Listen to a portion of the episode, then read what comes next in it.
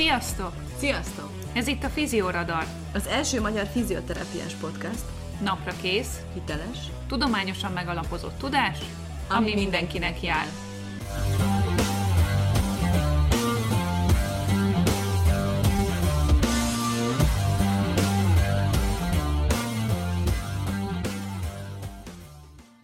Sziasztok!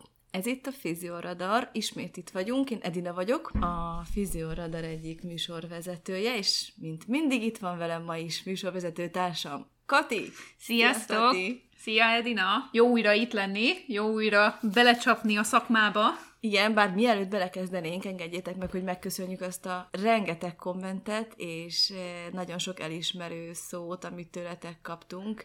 Nagyon jól esett. Igen, nagyon-nagyon nem is gondoltuk volna, hogy ennyien fogjátok hallgatni már az elején, és azt főleg nem, hogy ilyen pozitív visszajelzést fogunk kapni, úgyhogy nagyon-nagyon köszönjük. Megerősít bennünket abban, hogy akkor jó dolog, amit elkezdtünk, és azon leszünk, hogy mind a témákban, mind tényleg az egész szakmai minőségében maximálisan megfeleljünk nektek, a ti igényeiteknek, és természetesen a szakmának. Így van, úgyhogy hatalmas lendületet kaptunk tőletek, köszönjük szépen! Nézzük meg akkor, Edina, hogy mi került ezen a héten a radarunk alá. Hoztunk néhány nagyon érdekes tudományos kutatást, ezek is nagy része áttekintő vizsgálat. És páciens interjú. Így van, tehát a páciensekkel folytatott interjúból tudjuk azokat az infókat, amiket el fogunk nektek mondani. Mindegyik nagyon érdekes és tanulságos, úgyhogy kezdjük is. Előjáróban annyit szeretnénk felvázolni, hogy a legtöbb cikk, amit ma hozunk, az a derékfájdalom kapcsán született, viszont használható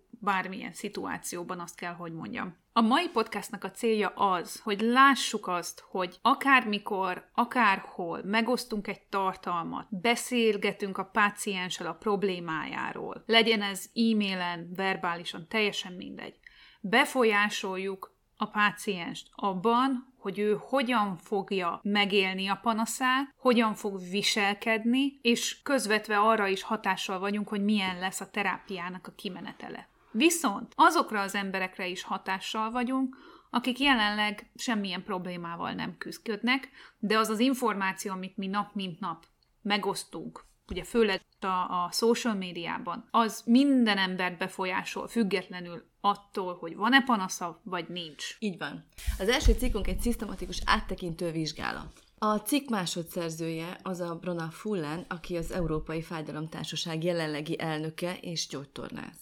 Ez a tanulmány azt vizsgálta, hogy van-e összefüggés, és ha van, akkor milyen ez az összefüggés az egészségügyi szakdolgozók és a páciensek meggyőződését, hozzáállását illetően derékfájdalom esetén. A szisztematikus áttekintő vizsgálat lépcsőfokait végigjárva a végén 17 tanulmányt választottak be. Ezeknek a vizsgálat alapján elmondható, hogy erős evidencia áll rendelkezésre, tehát tudományosan megalápozott tény, hogy az egészségügyi szakdolgozók hiedelmei, meggyőződései a derékfájdalmat illetően összefüggésben vannak a páciensek hiedelmeivel és meggyőződéseivel. Továbbá moderált, azaz közepes evidencia támasztja alá, hogy az egészségügyi szakdolgozókban lévő magas szintű félelemelkerülés és összefüggésben van a páciensekben lévő magas szintű félelemelkerüléssel. Amit Edina mondott, ez nagyon érdekes, és azt gondolom, itt meg kell állnunk egy kicsit, hogy beszélgessünk erről a bizonyos félelem elkerülésről, amivel azt próbálták magyarázni, hogy miért marad fönt a derékfájdalom bizonyos embereknél. Hozzá kell tenni, hogy ez a modell ez túlélte az elmúlt 30 évet, úgyhogy ez lehet számunkra egy nagyon erős jelzése annak, hogy ez egy hasznos dolog, úgyhogy erre gondolnunk kell. Nagyon röviden. Ha megtörténik veled egy sérülés, akkor nagy valószínűséggel egy fájdalom élményt is érezni fogsz, vagy meg fogsz élni abban a pillanatban. Ezt a fájdalom élményt nagyon sok minden befolyásolja. Befolyásolják az érzelmeid, az emlékeid, a neveltetésed, a vallásod, a kultúra, a szociális minták, de rengeteg minden az, hogy hol vagy, mit látsz, mit hallasz közben, minden, nagyon sok információ kerül feldolgozásra ilyenkor az idegrendszerünkben. És ebből a fájdalomélményből, vagy ettől a fájdalomélménytől elindulhatsz két irányba. Az egyik az, hogy nincs félelem benned, szembenézel azzal, hogy ez egy fájdalom élménnyel jár, hogy most fáj valamit, hogy most mondjuk fáj a bokád, mert azt vicamítottad ki. Konfrontálódsz ezzel a fájdalommal, tehát annak ellenére, hogy benned van ez a fájdalom, tudod, hogy mozogni kell, tovább kell vinni a rehabilitációt, és hogy ebből a végén a felépülés mint eredmény fog kijönni. A másik oldala ennek a modellnek, a másik kör, az, amikor a félelem élményt egy katasztrofizálás követi. Tehát elkezdesz azon aggódni, hogy úristen, mi lesz, hogy fogom kifizetni a számlákat, nem tudok elmenni dolgozni, és amúgy is mennyire fáj, és nem tudom mozgatni, és ez csak rosszabb lesz, és emellé betársul még a félelem az újrasérüléstől. Hogyha terhelem, akkor csak rosszabb lesz, még tovább sérül a lábam, úgyhogy nem terhelem, nem kezdem el mozgatni. Tehát elkerülök mindent, amiben a fájdalom megjelenik. És ez az elkerülés, ez kihat az egész életre. Korlátozottságot okoz, depresszióhoz, rossz hangulathoz tud hozzájárulni. És ez pedig fokozni fogja a fájdalomélményt, ami egy ördögi kör, és ez az egész folytatódik. Ez azért fontos, mert nekünk szakembereknek döntő szerepünk van abban, hogy a páciens melyik irányba indul el. Méghozzá annál a pontnál, amikor a páciens elkezd félni, elkezd katasztrofizálni. Abban a pillanatban nagyon nem mindegy, hogy a páciensnek milyen megelőző tapasztalata, gondolata, hite van arról, hogy mivel jár a fájdalom, miért van fájdalma. Ez az egyik.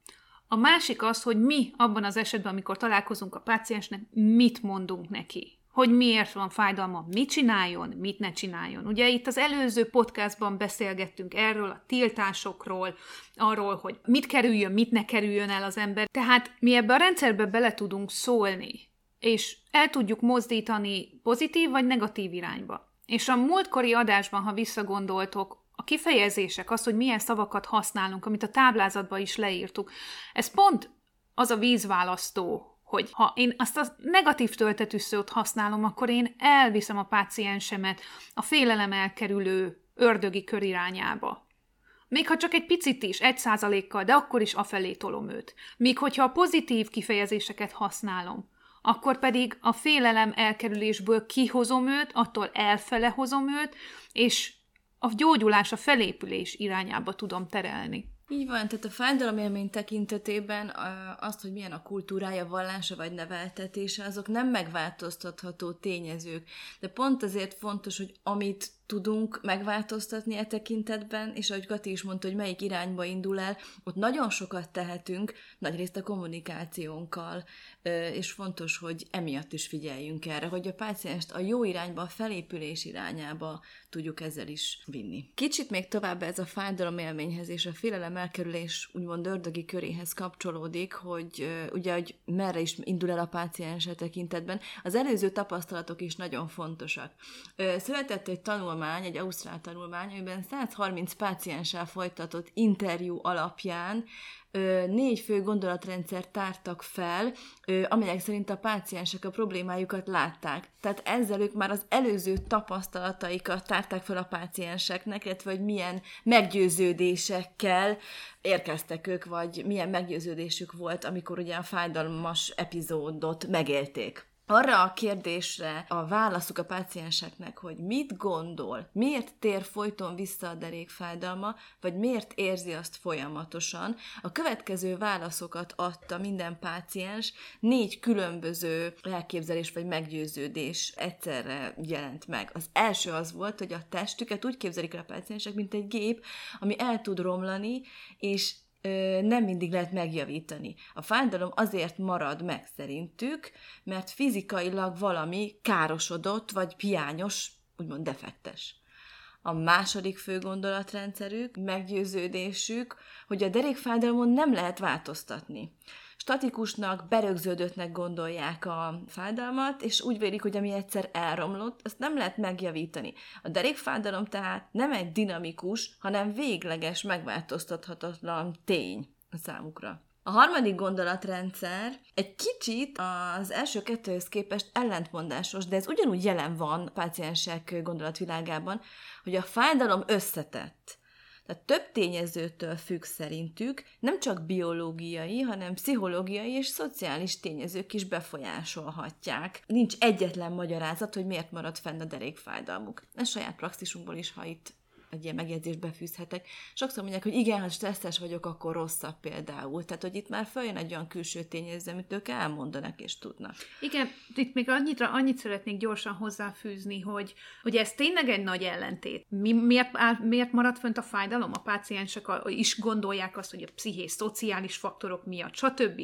Viszont a megoldást az csak a testükben keresik, és csak arra gondolnak, hogy ez egy megváltozhatatlan, elromlott dolog a testükben. Tehát, hogy ez egy hatalmas ellentét, amivel minden páciens érkezik. Nagyon-nagyon érdekes. Igen, és van még egy nagyon fontos negyedik gondolat, ez a negyedik fő gondolatmenet, amit feltártak a derékfájos pácienseknél, hogy a derékfájdalom az egy negatív dolog. Abnormálisnak tartják, katasztrofálisnak, és egy nagyon negatív élménynek.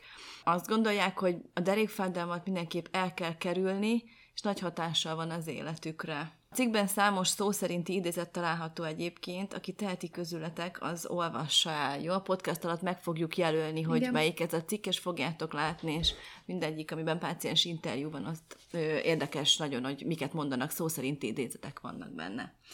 Azért hangoztatjuk mindezt, hogy ez tudományosan bizonyított, tehát evidencia, mert több hasonló interjú zajlott rá, és az eredmények, azok nagyon hasonlóak.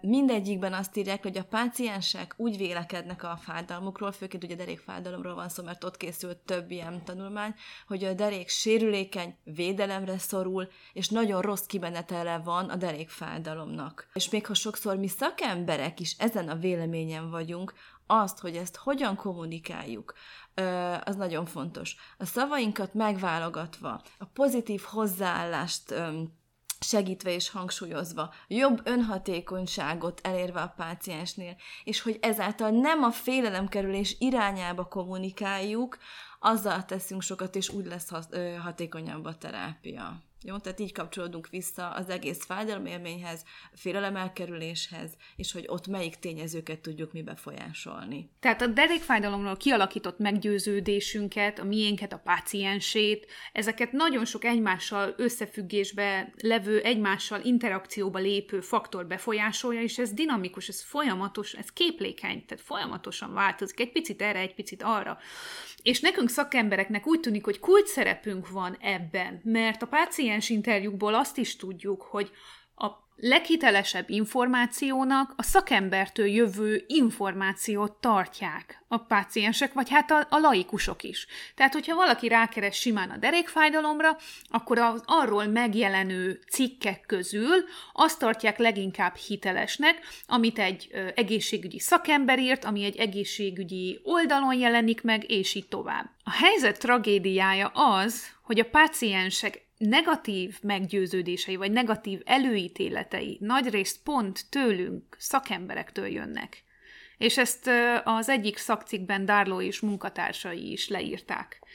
Szóval gondoljatok csak bele. Tudjuk azt, hogy a páciensek meggyőződése szoros összefüggésben van a terapeuta meggyőződésével. Tehát, ha nekünk van egy véleményünk, és erről beszélünk, akkor ez befolyásolni fogja a páciensnek a véleményét és gondolkodását is. Tehát, ha az egészségügyi szakemberektől jövő információk negatívak, akkor ez már eleve negatívan fogja befolyásolni a páciensek elvárását, még jóval azelőtt, hogy ő belőlük valóban páciens lenne. Szóval a pozitív kommunikáció abból is áll, hogy mi szakemberek elkezdjük levetkőzni a félelmeinket, és tanulunk, és magabiztosabbak leszünk, és megpróbálunk olyan információkat átadni, amik pozitívabbak, és az embereket ettől a félelem elkerüléstől elfele kommunikáljuk, ahogy Edina is mondta. Így van, és az előző részben utaltunk már arra, Kati említette azt a tanulmányt, hogy a világon tényleg fájdalomjárvány van, ha szabad így kifejezni. És ugye az a cél, hogy ezt csökkentsük, és a mi saját praxisunkban kis lépéseket így módon tehetünk ezért. Tehát, hogy ne vigyük a pácienst a szavainkkal, a kommunikációnkkal, a katasztrofizálásra, a félelem elkerülés, ezáltal bele egy krónikus fájdalom körébe belehozzuk onnan ki, vagy mielőtt belemenne, már ne engedjük bele. És akkor ilyen téren tudunk minden nap egy nagyon picit hozzátenni ahhoz, hogy ne nőjön tovább ez a fájdalomvilágjárvány. Most ezek nagyon nagy szavaknak tűnnek, de nem az a lényeg, hanem a kicsi lépések, amit a saját praxisunkban tehetünk, és ha már egy páciensért, vagy egy betegért, vagy egy vendégért meg tudtuk tenni, segítünk, akkor már az nagyon sokat jelent. Igen. És ugye még az előző podcastban említettük azt, hogy főleg egy olyan állapotban, amikor az embernek fáj valami, akkor nagyon a negatívra fókuszál, arra, hogy mit ne.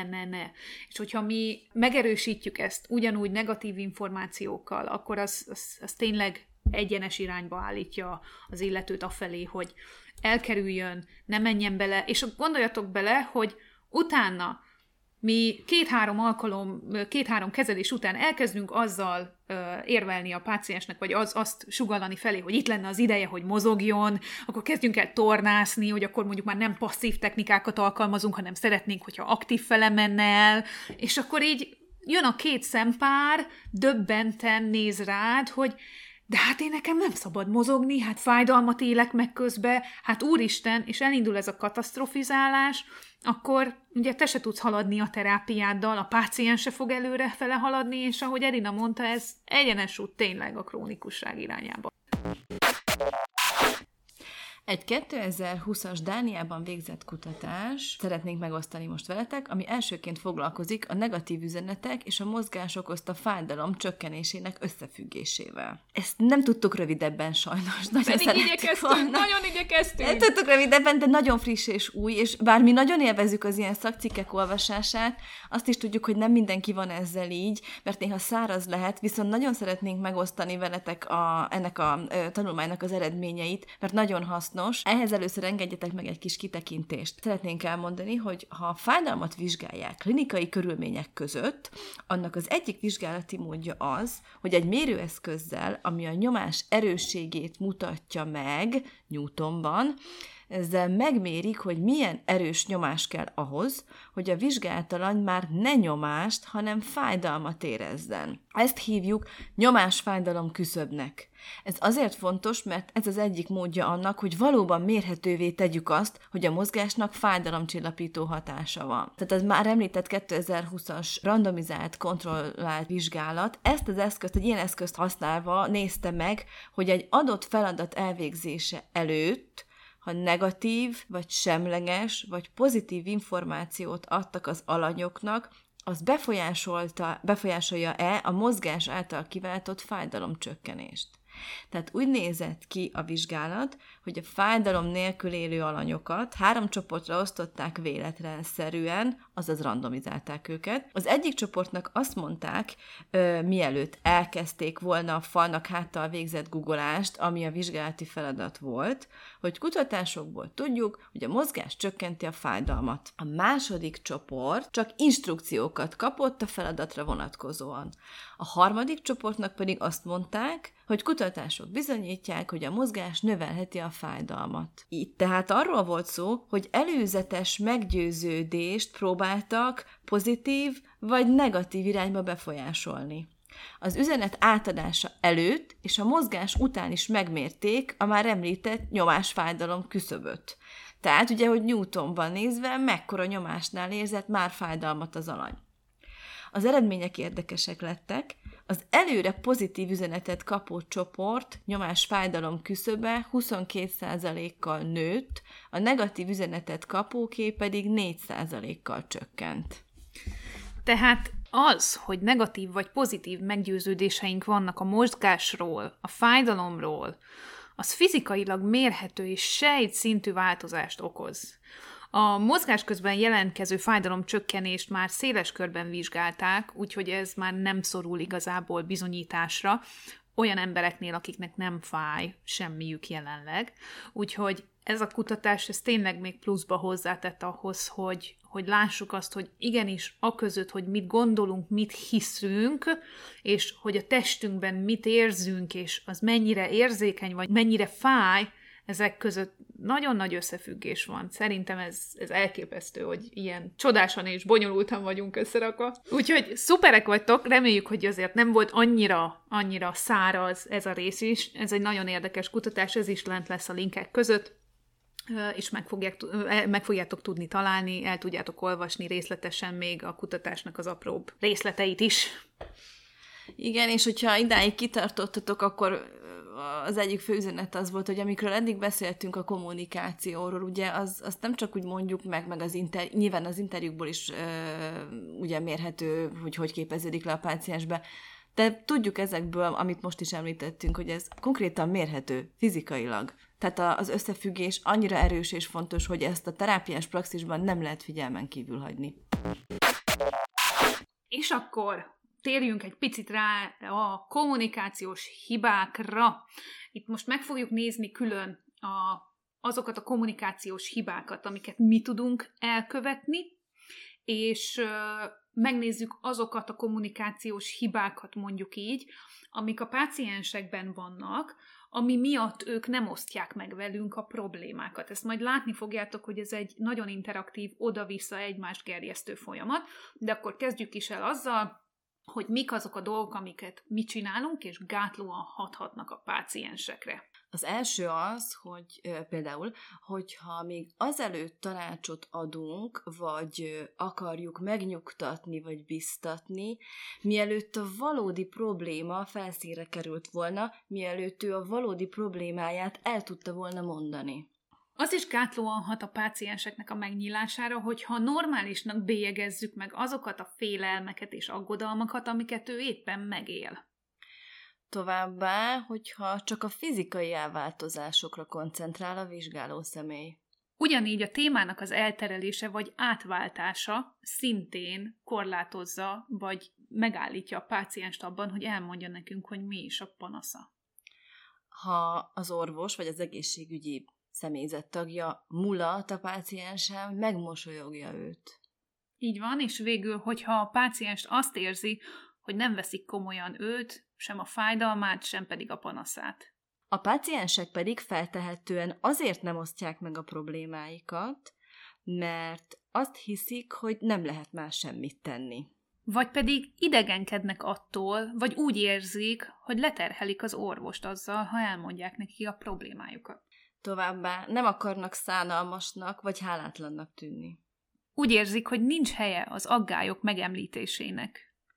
Az orvos vagy az egészségügyi személy, vizsgáló személy gátló viselkedése. Végezetül félnek attól, hogy megerősítést kap az, amitől rettegnek. Így van, tehát látjuk azt, hogy ezek valóban egymásra oda-vissza ható dolgok. Csak egy példát akarok kiragadni ebből, az orvos gátló viselkedése. Hogyha nem figyel oda rá, nem hagyja, hogy elmondja, akkor azt visszaadta a páciensre is, és már nem fogja úgy elmondani a panaszát, de ez csak egy példa. Tehát ez mind-mind egymásra oda-vissza ható dolog. Ahogy mondod, Edina, ha gátlóan viselkedik az orvos, és ezzel párhuzamosan a páciens úgy jön be, hogy nem akarja leterhelni az orvost, és így indul el a kommunikáció, akkor annak a vége nagy valószínűséggel az, hogy senki nem fogja úgy érezni, hogy sikerült valahova is eljutni ezzel az egésszel.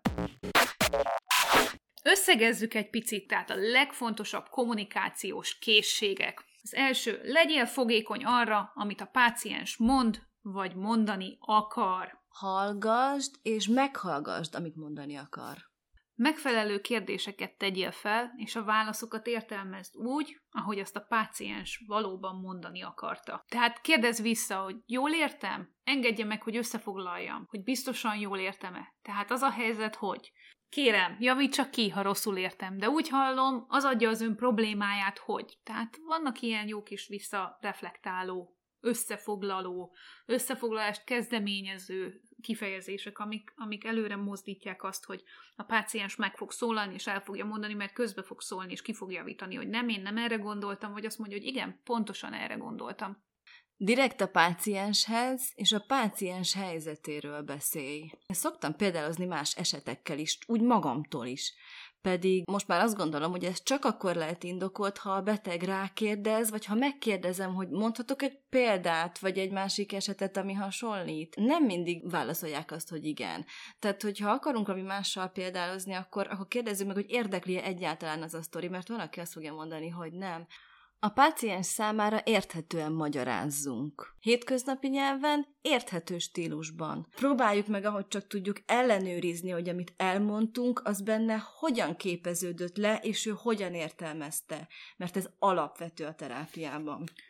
Edina, erre van egy ilyen jó kis technika, aminek az a neve, hogy tanítsd meg nekem, vagy tanítsd vissza nekem, ami durván annyit tesz, hogy megkéred a pácienst, hogy mondja el neked, vagy például még jobban mondja el, hogy ha hazamegy, otthon hogyan fogja elmesélni a családtagjainak azt, amiről ma itt beszélgettünk, vagy szó volt. És ebből pikpak kiderül az, hogy a kulcsüzenetet vitte el magával, vagy valami teljesen mást. Mindig beszéld meg a pácienssel a kezelési lehetőségeket. Nagyon fontos. Azt gondolom, hogy ehhez a részünkről is kell egy nyitottság, mert azt biztosan tudjuk már a szakirodalom alapján, és talán sokunk tapasztalata alapján is, hogy sosem csak egy lehetőség van. És az is segíti a terápia sikerességét, hogyha a páciensnek érzi is, és van konkrétan beleszólása, eldöntheti, hogy ő melyik kezelési lehetőséget választja. Természetesen az alapvető, hogy torzítás nélkül minden általunk ismert előnyt és hátrányt elmondjunk minden terápiás lehetőségről, ami a kompetenciánkba beletartozik. Ugye a kommunikáció, páciensnek a megismerése, beszélgetés, ugye szó volt a félelmekről, szó volt a korlátozó magatartásokról, úgyhogy teljesen rendben van, hogyha most azt érzitek, hogy ebben nagyon sok a pszichés rész, mert ez így is van. És sokszor felteszik nekem a kérdést, amikor ilyenekről beszélgettünk kollégákkal, hogy na jó, de a kompetencia határok, és hogy hát én nem pszichológus vagyok, és stb. Igen, ez teljesen így van, nem vagyunk pszichológusok, nem is szándékunk, és legalábbis nekem egyáltalán nem szándékom pszichológust játszani, viszont ha valamilyen félelem, vagy valamilyen gátló tényező szorosan hozzáragadt a mozgáshoz, ami egy amúgy normális jelenség akkor, ha az ember fájdalmat él meg, mert mindenkinek végfut valami a fejében. És ezekre nem kérdezek rá, akkor én pont, hogy nem teszek eleget annak, amit tőlem a szakma elvár. Mert akkor nem tudom megoldani, és nem tudok hatékony terápiát nyújtani. Úgyhogy én ilyenkor mindig visszafordítom a dolgokat, hogy mindenkivel beszélgetünk. Egy csomó minden felmerül a terápia alatt, és hogyha szorosan kötődik ahhoz, hogy a páciens hogyan mozog, és mit tesz, és mit csinál, akkor nekem kötelességem beszélni erről. Amúgy Hollandiában, és ha jól tudom, Angliában is elindult egy olyan hullám, ahol ez az úgynevezett pszichológiailag informált gyógytornász név, vagy képesítés, mondjuk így, ez már megjelenik, pont azért, mert egyre felé halad az orvoslás, hogy az embereket egyben bio, pszicho, szociális szemszögből kell nézni. És ha mi nem vesszük fel a fonalat, és mi is ragaszkodunk ahhoz, hogy mi csak a bióhoz értünk, akkor mi mindig csak egyharmad terápiát tudunk csak nyújtani. És ehhez még egy picit, hogy ha egy olyan téma jön fel, ami valóban már a mi kompetencia határunkon túl van. Most csak mondok egy példát, valaki a legmélyebb szorongásairól kezd el beszélni. Ugye itt a kommunikációs hibáknál szó volt arról, hogy a páciens problémáját a szakember eltereli, vagy áttereli más témára. Ez egy ilyen nagyon gyakori dolog, és mert mi is menekülünk ezelől, mert nem érezzük kompetensnek magunkat abban, hogy egy ilyen beszélgetésbe belemenjünk. Akkor a legjobb lehetőség az, hogy hallgatsz. Hogy csöndben maradsz, és érezteted a beteggel azt, hogy ott vagy vele, és nem kell semmi mást hozzáfűznöd. Esetleg ráteszed a kezedet a vállára, és hagyod, hogy ő azt a percet úgy, ahogy van, megélje, és esetleg felajánlhatod azt, sőt, azt gondolom, hogy kell is ilyen esetben, hogy szakemberhez forduljon, aki valóban tud ezzel valamit kezdeni, és segítséget tud neki nyújtani. Egyetértek, és itt a kompetencia, nem kompetencia, azt gondolom, hogy az kompetenciánk, hogy felismerjük például ezt is. Tehát, hogyha nem tudjuk azt, hogy mi az, amivel nekünk kell foglalkoznunk, mert alapvető hozzátartozik a pácienshez, személyiségéhez, a problémájához, ugye a mozgáshoz való kapcsolatához, mert mindenhol ott lesznek az ő gondolatai, korábbi előítéletei, tapasztalatai, érzései ezzel kapcsolatban. Ez a mi kompetenciánk, ezeket ismerni kell. Nem pszichoterápiát, meg pszichoanalízist akarunk csinálni, az nem a mi kompetenciánk, de az, hogy egyben lássuk az embert. Ugye az ember egyben van, nem csak fizikuma van, hanem van lelki világa, meg elképzelései, kognitív dolgai, mindene van. Ezeket nekünk ismernünk, tudnunk kell. Az egész arról szól, hogy legyünk tudatosabbak, lássunk már egy kicsit nagyobb szemszöggel, és pont az, hogyha tudjuk a kompetenciánkat, akkor tudunk segíteni neki, mert felismerjük, mi az, ami már nem a mi kompetenciánk, és tudjuk tovább irányítani, ahogy Kati is mondta. Tehát ez igenis a mi feladatunk. Legyünk annyira nyitottak, amennyire csak lehet, mert amiről most elkezdtünk beszélni, így a kommunikációról, ez csak a kezdet, és remélhetőleg a következő podcast epizódokban még több olyan dologgal fogunk tudni szolgálni, ami esetleg eddig vagy ismeretlen volt, vagy nem volt teljesen egyértelmű, vagy nem hallottatok róla. Befejezésképpen... Azt szeretném kiemelni, hogy a kommunikációval kapcsolatosan, hogy ugye az egész szakmánknak, hivatásunknak az egyik legfontosabb alapelve az a nem ártás elve. És ebből az következik, hogy ha van rá módunk, ugye, és tudjuk, hogy ugye milyen szerepe van a szavainknak, akkor a szavainkkal sem árthatunk. Tehát kerülni kell a negatív töltetű szavakat. A sikeres terápia egyik kulcsa ez lehet. Lehet a kezünkben számos kiváló terápiás módszer, technika, bármi, ha a páciens nem kapja meg azt, amit szeretne, akkor nem leszünk elég hatékonyak. És ő nem csak a legmagasabb szintű szakmai, technikai tudást várja el tőlünk, hanem azt, hogy emberszámba vegyék, hogy odafigyeljünk rá, hogy meghallgassuk, és hogy számára érthető magyarázatokat adjunk. És ennek mind-mind a szavaink az alapja és a kommunikációnk. És pont, hogy a terápia alatt, ha a legtökéletesebb technika, a szerinted legjobban ható terápia az, amit éppen most kommunikálni fogsz a páciens felé, és ettől várod a gyógyulást, vagy azt, hogy a páciens elindul egy felfele irányba. És ezt megtámogatod egy jó kifejezéssel, egy bíztató mondattal, akkor kvázi felbusztolod az egészet, tehát egy olyan serkentő folyamatot indítasz el, amivel sokkal gyorsabban tudtok haladni, és ugyanez igaz az ellenkezőjére is, és ezzel a sztorival számtalanszor találkoztunk szerintem már mindannyian, hogy egy jó nevű, szuper technika, amiről mondjuk mindenki meg volt győződve, hogy mennyire hatékony, egy olyan kifejezéssel és egy olyan körítéssel került kivitelezésre, amilyen a páciens nem úgy jött el, hogy jaj, de jól érzi magát, hanem úgy jött el, hogy na bakker, itt most nagy gáz van. Így van. Nagyon sok mindent elmondtunk, tényleg sok mindenről volt szó. Ha elsőre nem is tudsz mindenre odafigyelni ezekből, az egyáltalán nem baj, egyre jobban fog menni. Próbáld ki, figyeld magad, próbáld néha kívülről nézni, légy tudatosabb, mind a szavaiddal, mind a testbeszédeddel. Gondold át ma, hogy kommunikáltál, hogy sikerült. Holnap mi lenne az egy-két dolog, amire jobban odafigyelsz majd, mert ma nem sikerült annyira. Mennyire jött be az, amit próbáltál megvalósítani az egyik páciensnél, mennyire a másiknál? Elégedettebbnek tűnt, mikor távozott, vagy nem? Figyeld magad, legyenek tapasztalataid erről. Semmi baj, hogyha nem megy elsőre, mert senkinek nem megy minden egyből, de lehet minden nap egyre jobb. Tehát nem kell tökéletesnek lenni. Sem elsőre, sem századjára. Próbálkozni kell, és tanulni a hibából. Kalandra fel, kommunikációra fel, mindenkinek azt kívánjuk, hogy legyen sikeres napról napra, és hát remélem, hogy amikről ma beszéltünk, ezek közül azért be tudtok építeni egy-két dolgot. A következő adásban pedig már más területre fogunk átnyargalni. Addig is vigyázzatok magatokra! Várjuk a kérdéseiteket, kommentjeiteket, hozzászólásaitokat nagy szeretettel, mert nagyon sokat jelentenek nekünk. Így van, és kövessetek minket Instagramon és Facebookon, Fizióradar, így találtok meg, és 2 hét múlva folytatjuk. Így van. Sziasztok!